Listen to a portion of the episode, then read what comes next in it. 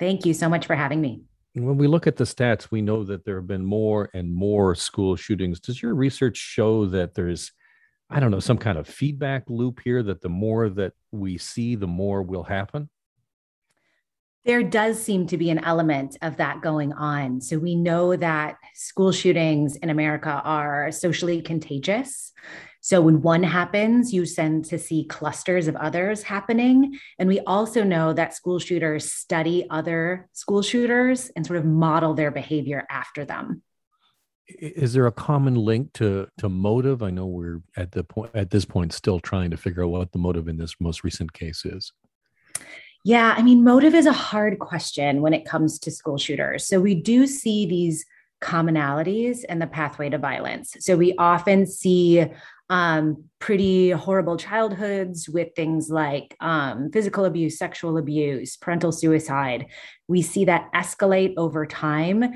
And the perpetrators often kind of lonely, isolated, depressed. Oftentimes they've attempted suicide previously.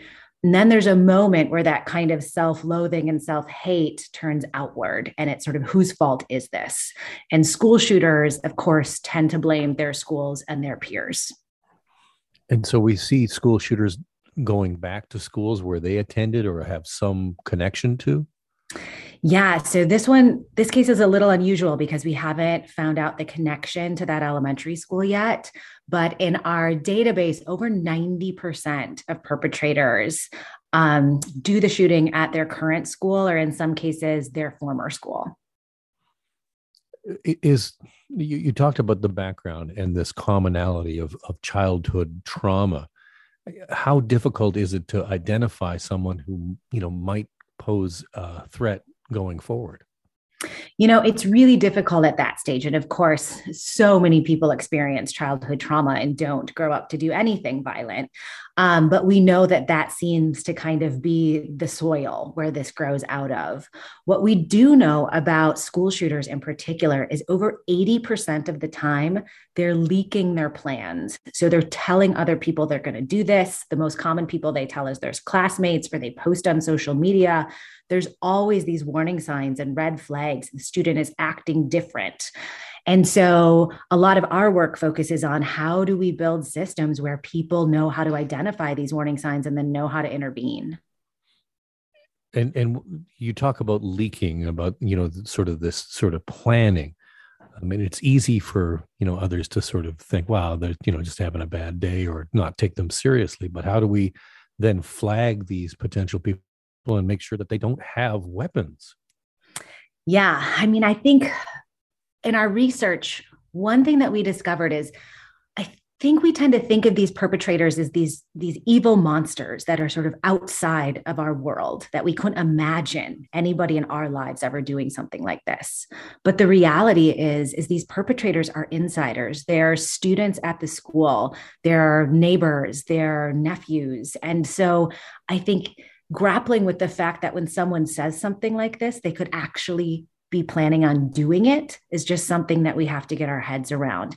And then we need people trained in how to assess, how to tell if someone's on this pathway, how to check for weapons. And actually, one of the biggest risk factors for this is suicidality because these school shootings tend to be suicides in addition to being homicides is there a problem in the way that we report um, and we disseminate the information of these shootings that then you know causes someone later on to say well I, I i'm going to do the same thing. Is it is it the fact that we're looking at the shooter's background and and that there's some kind of notoriety or fame associated with it yeah, there is some evidence for that. So, one of the goals of a shooting like this is to be seen, to be witnessed, to make the headlines, to have their grievance and anger spread across the world. Right? We just saw this happen with the Buffalo shooting, where his 120 page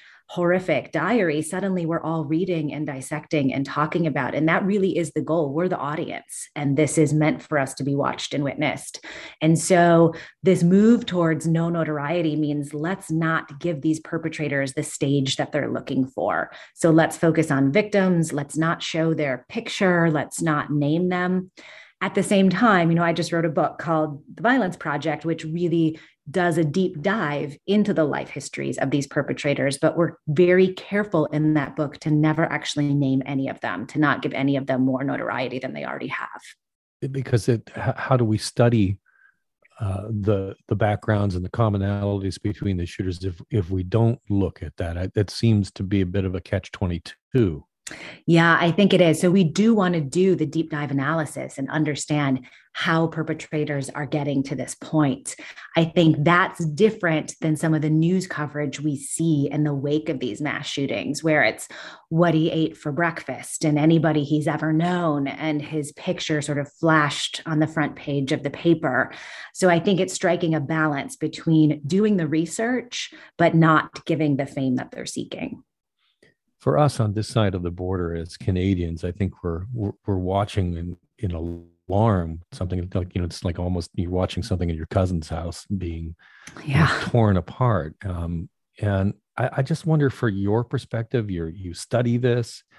Um, you obviously you're an American. You're, you're watching this in your own country. How do you process this information?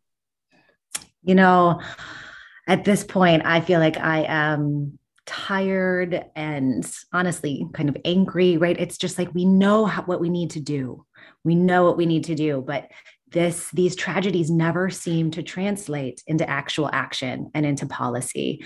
And they happen over and over and over again. They get our attention and then they fade away and they just seem to be getting more and more horrific. So i'm just really hoping that this time we actually see some movement.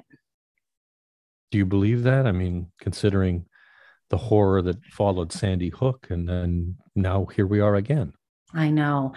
You know, I, I, don't know if I believe it. I think there's things that we need to do at the societal level, things around gun control, things around access to mental health care. And then there's also things, though, that we can do kind of as institutions and as individuals, things that schools can do, things that workplaces can do things that we can do for each other in terms of crisis intervention and suicide prevention. So that's the piece that gives me a bit of hope that even if our legislature is locked and not moving, maybe there are things that we can do without them. Jillian Peterson, thank you so much for your time today. Thank you.